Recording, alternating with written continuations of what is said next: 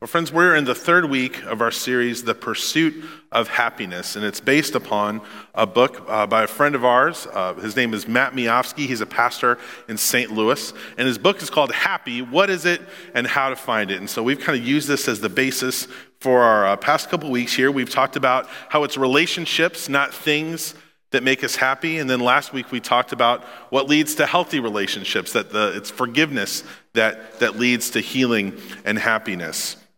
And there's a podcast that I like to listen to. It's called Jalen and Jacoby.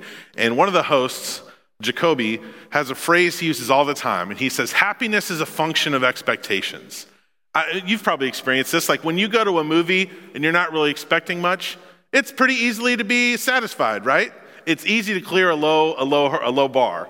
But, but other times, if our expectations are really high for something and they fall short, well, then we're disappointed. And, and sometimes I think we take that approach to life. You know, if, this, if our expectations are met, then we'll be happy. It's kind of this simple formula. If, then. If, then. This is an, equation for our expectations. If the Chiefs win, then it was worth going to the game. If I have a date to the dance, then I'll have a good time. If my kid likes their birthday present, then the party was a success. Right? We do this, we do this all over the place. Speaking of parties, right? If my candidate wins in November, I'll be happy. Oh, didn't think I'd go there right off the top. kind of snuck it in there. Friends, I'm here to tell you if you look to politics for happiness, you will always be sorely disappointed. You may become miserable, and you may make everyone else around you miserable on your way. The if then formula is problematic because it's conditional. We set up these conditions to be happy, and if they're not met, well, then we're not happy. And we do this in lots of areas of life, and we kind of stack them on top of each other. Our if then approach to happiness leads to a list of prerequisites that have to be met in order for us to be happy. I enjoy doing these. I made you a little chart, right? For different kind of seasons in life, we have these if then. If I get good grades, make the team, have a boyfriend or girlfriend, if I have the latest phone, then I'll be happy. And then you get a little older, you get past high school. If I can just get to the next phase, if I can just get a job, if I can just get married, if, if I like my, my car or my house, then I'll be happy. Or, or that changes as we age. If I can just make it to retirement someday, if I can get out of debt, if I can see my kids happy. So it becomes not just about your happiness, but the generation behind you. If I have my health, then I will be happy. Also, a little disclaimer for all of us across all of the ages. If we can just make it through this pandemic, then we'll be happy. All right, yeah. So buckle up, right? Who knows how long? And the problem with this approach is that these are all things we chase. And sometimes it's like, unless all of these conditions are met, then we don't consider ourselves happy. We don't feel happiness. As long as our happiness is tied to circumstances, it'll always be fleeting. What if instead of being upset by what we don't have or what we don't possess yet, we learn to be content with what we do have. Now, that's easier said than done, isn't it? To be content as opposed to happy is a much deeper goal because contentment is cultivated. It's going to take some work. Contentment is cultivated, not circumstantial. In our scripture today, we're going to hear the secret to obtaining happiness. And I always appreciate hearing from someone who's a practitioner, not just a theorist, someone who really has lived something out and, and not just speculating on it. So we're going to hear these words from Philippians chapter 4. Rejoice in the Lord always. Again, I will say, rejoice. Now, this book of the Bible that we call Philippians was an ancient letter written to the church in Philippi by someone named Paul, the church's founder. And, and at first glance, when Paul tells us, rejoice in the Lord, right, that, that could seem a little flippant, right? Kind of like, well, ah, don't worry, be happy. Or when life hands you lemons, make lemonade, right? But what's, what's helpful for me to keep in mind is, as we read this is that Paul wrote these words, rejoice in the Lord. He wrote these words while he was in jail for doing God's work.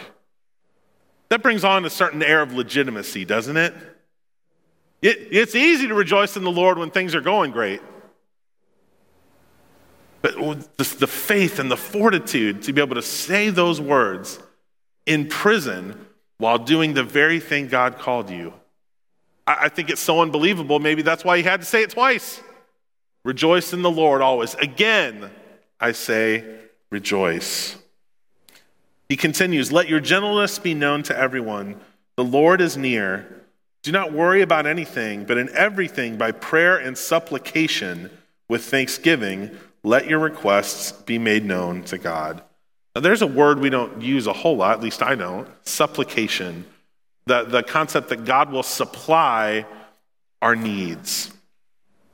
So, so here we see that, that prayer is the key to what we lack, not worry. We could have a whole, we could have a whole series on that.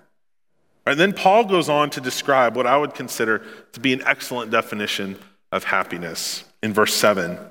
And the peace of God, which surpasses all understanding, will guard your hearts and your minds in Christ Jesus. This, this concept that, that perhaps happiness is, is the peace of God, a peace that doesn't make sense on paper, a peace that is present despite all the excellent reasons you might have to be unhappy, all the things that are wrong with your circumstances, a peace that abides with you, with us, in spite of all those things, not because those things are eliminated. And again, this was written by a servant of God on death row for following God's will. That's inspirational. He continues in verse 11 For I have learned to be content with whatever I have. I know what it is to have little, and I know what it is to have plenty. In any and all circumstances, I have learned the secret of being well fed and of going hungry, of having plenty and of, of, and of being in need. I can do all things through him who strengthens me. Now, this, this part of the scripture for me is an interesting one because I, I've had plenty my whole life. Now, now, things got a little bit lean in college, but then it's like, oh yeah, I was in college. Like things were going pretty well still. That's, that's uh, getting an education is, is, is a privilege. Uh, but, but I, was, I was thinking of what it means to have little. I, I remember Sarah and I, uh, we were dating very early on. This was probably in 2005. And we were going to have us a little picnic. So we went to the grocery store in Marshall, Missouri, where Sarah went to college. And we got us two Lunchables and a two liter ginger ale, like you do. That was our big date. All right. And we had selected the Lunchables with like the deluxe ones with, with the little Capri Sun and the little, little Kit Kat bar or whatever. And I will never forget my morbid embarrassment when I got to the cash register and I realized that I didn't have enough money to pay for the deluxe Lunchable. And I had to say to Sarah, um, why don't you, could you just go swap those out with, with like the regular Lunchables? Right? And so we developed a phrase, Lunchable Po. You're, you, you can't even afford the deluxe Lunchable. You got to get just the regular Lunchable.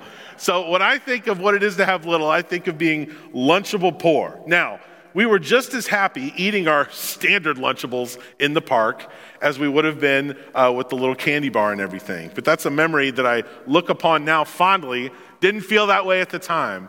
It's as if Paul is saying, I know what it is to be Lunchable poor, and I know what it is to eat at Q39. He has experienced a wide array of circumstances in his life. Paul's secret to contentment is independent of his circumstances, and it is dependent on Christ. I can do all things through him, through Christ, who strengthens me. This, this verse is in the Bible Hall of Fame, right? And this is what Paul says is the secret to contentment being able to handle any set of circumstances through Christ who gives us strength. This particular verse, Philippians 4:13, is a favorite. It's a hallmark of a lot of famous athletes. A couple of them came to mind: Tim Tebow and Steph Curry. Uh, Tim Tebow was pictured on the cover of Sports Illustrated with this verse on his eye black. And I know it's a little hard to see here, but Steph Curry, in his very famous and, and very successful line of footwear, actually has I can do all things stitched into the shoes. I, I, I, thought that was, I thought that was really cool. And I think these athletes' witness is a good thing. And, it, and it's awesome that we have athletes trying to live a godly life in the public eye. And, and both of these men have succeeded at the highest levels of their profession. But, but to me, Philippians 4:13 is less about the will to succeed or, or to dominate. It's about the ability to endure because you have a strength that's beyond your own. I can do all things through him who gives me strength. I think that's less about, you know, winning the game, and, and it's sometimes more about being content even when your list of reasons not to be is pretty high. That, that no matter your circumstances, Christ will provide you with the strength to keep going, and you can access the peace of God that passes all understanding. Being content when everything is great is easy, but being content in every circumstance, it requires the strength of Christ. And so, so, so if I'm you, like, okay, easy to say, what, does that, what does that look like to actually do, Pastor? If we want to be happy, how do we attain Paul's secret? How do we cultivate contentment? If it takes work, well, what does that work look like? And in his book, Miofsky offers three things. The first is to live in the present. Right? Some of us are so consumed by regrets of the past that, that, we can't even see what there is to be content about in the present. I'd refer you to last week's message about forgiveness and what it means to forgive yourself. Others of us are so anxious about an uncertain future that we rob ourselves of contentment in the present. The scripture tells us that our past is forgiven and that our future is secure. That's part of the good news. Because of the death and resurrection of Jesus, we can know how the story ends. I love how Matt put it in his book. We know that whether things go well or not in a certain season of our lives, God has our future secure. And we can experience joy and peace now, not based on the season of life we are in, but rooted in the future that we know is secure in God. Live in the present. Oh, it's tough. It's tough not to let worry take over. I didn't have this like written down, but I just, I just got to tell you, I have experienced sleepless nights. I've experienced stress dreams. This place is 150 years old, our church. And I don't want to be the one who, who goofs it up. Right? All of this, all of this stuff is just, who would have thought? Who would have thought we'd have to sign up for church? Who would have thought that this would be like the pinnacle of social interaction? That's where we're at. So, how can we live in the present and not be consumed by worry? Sometimes you're preaching to yourself. The second thing that we can do is to change our perspective. And it's, it's helpful to hear these words from Paul to rejoice, to, to be reminded of how good God is by someone who was in jail for serving God. So, how can we change our perspective? Have you ever seen one of these? It's, it's kind of one of these you know, optical illusions. Do you see a woman's face or somebody playing saxophone? Are you getting it? You can see both. Okay. When we change our perspective, we can view the same event two different ways. When our daughter Betsy was born, she was diagnosed with congenital muscular torticollis. Sounds worse than it is. Her neck muscles were tense. And, and it strained on one side and it caused her to kind of cock her head a little bit. And that would inhibit her growth and lots of different things. Her, her facial features wouldn't develop symmetrically because of that. She never turned her head one way. So she wore a corrective helmet. now, I'm thankful for the gift of experience because Betsy was our second child. And if this would have happened with our first, we would have absolutely been freaking out. But on the second, you're like, ah, they'll be fine. they'll be all right. Right? Because I have experienced a wide range of circumstances as a parent, including being at the hospital where there are other children with much less curable conditions than Betsy's torticollis. I was able to put it in perspective. And so I have two options with, with this diagnosis. I, I can be upset that Betsy was born with this condition that affects one in seven children, or I can be grateful that something as simple as physical therapy and this helmet is going to fix it. I could be upset that this was going to cost us thousands of dollars, Could have been mad about that because we got the diagnosis in January after our whole year of what's it called? Deductible? Or, uh, yeah, you can see I'm a pro at this, right? Our, our money we had put into medical things had reset. So I could be upset by that, or I could be glad that all it was going to take to cure my daughter's skull was a little bit of money. So, which, which, which one are you going to pick? Changing our perspective helps us to be content. And the third thing we can do to cultivate contentment is to let go. Think back to the, that list of things we put up on our chart the if then equations for happiness aspects of our careers, the, the health of ourselves or those we love, staying with current trends like technology or cars, having a secure future. How many of those things are simply out of our control? A lot more than we'd probably like to admit. Miofsky put it this way We can't control the actions of others, we can't control the economy, we can't control our kids, although we certainly try. We can't control death or disease. Hello. Many things are simply beyond our control. So we must learn to accept what we can and can't do. We have to place trust in something or someone beyond us. Friends, like shifting sands, circumstances can change. And that's why we can never base our contentment on them. Jesus describes this in Matthew 7. Everyone then who hears these words of mine and acts on them, another translation says, everyone who hears these words of mine and puts them into practice will be like a wise man who built his house on the rock. The rain fell, the floods came, and the winds blew and beat on that house, but it did not fall because it had been founded on rock. And everyone who hears these words of mine and does not act on them will be like a foolish man who built his house on sand. The rain fell, and the floods came, and the winds blew and beat against that house, and it fell, and great was its fall. When our lasting happiness is rooted in God, it's easier to deal with shifting circumstances. Friends, contentment is cultivated, not circumstantial. It takes hard work to live in the present, to change your perspective, and to let go. It takes intentionality. But if we will do this by tapping into a strength beyond our own, then we can stop being dependent on circumstances and more dependent on Christ, in whom we can do all things. And everybody said, Amen. Let's pray.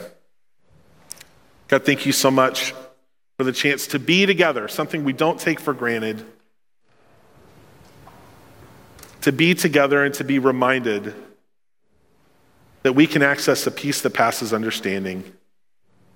And that because of the work you have completed in your Son's life and death and resurrection, we can say in all circumstances, we will rejoice. God, we confess that that's easier to say than it is to do. It's easier to think about than it is to truly feel. And so this morning, as we take stock of our circumstances, of our different lists of if and then, we ask that you would fulfill, fill us with the peace that passes understanding. Help us to see just how good you are in every season, in all circumstances and help us to rely not on our own effort or our own psychological prowess to worry about the future, but help us to depend on you. Give us the strength that can only come from you so that whatever's coming around the corner, whatever's coming tomorrow, whatever's coming next week, we know we can make it. Not because of who we are, because of whose we are. God, help us to cultivate contentment. Amen.